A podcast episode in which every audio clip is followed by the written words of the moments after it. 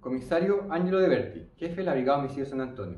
El día 12 de enero, la Fiscalía encomendó a esta Brigada Homicidio San Antonio realizar diligencias de investigación, debido al hallazgo de un hombre fallecido de 62 años al interior de su domicilio en el sector de Yoyeo. Al examen externo policial desarrollado por esta brigada, se determinó que éste mantenía lesiones atribuibles a terceras personas. Es por lo mismo que desde esa fecha se han realizado diversas diligencias investigativas en plena coordinación con el Ministerio Público, las que permitieron, hoy 14 de enero, obtener una orden de detención en contra de un imputado. La detención de este se logró en horas de la tarde. Es un joven de 23 años que deberá ser puesto a disposición del juzgado de garantía de San Antonio el día 15 de enero.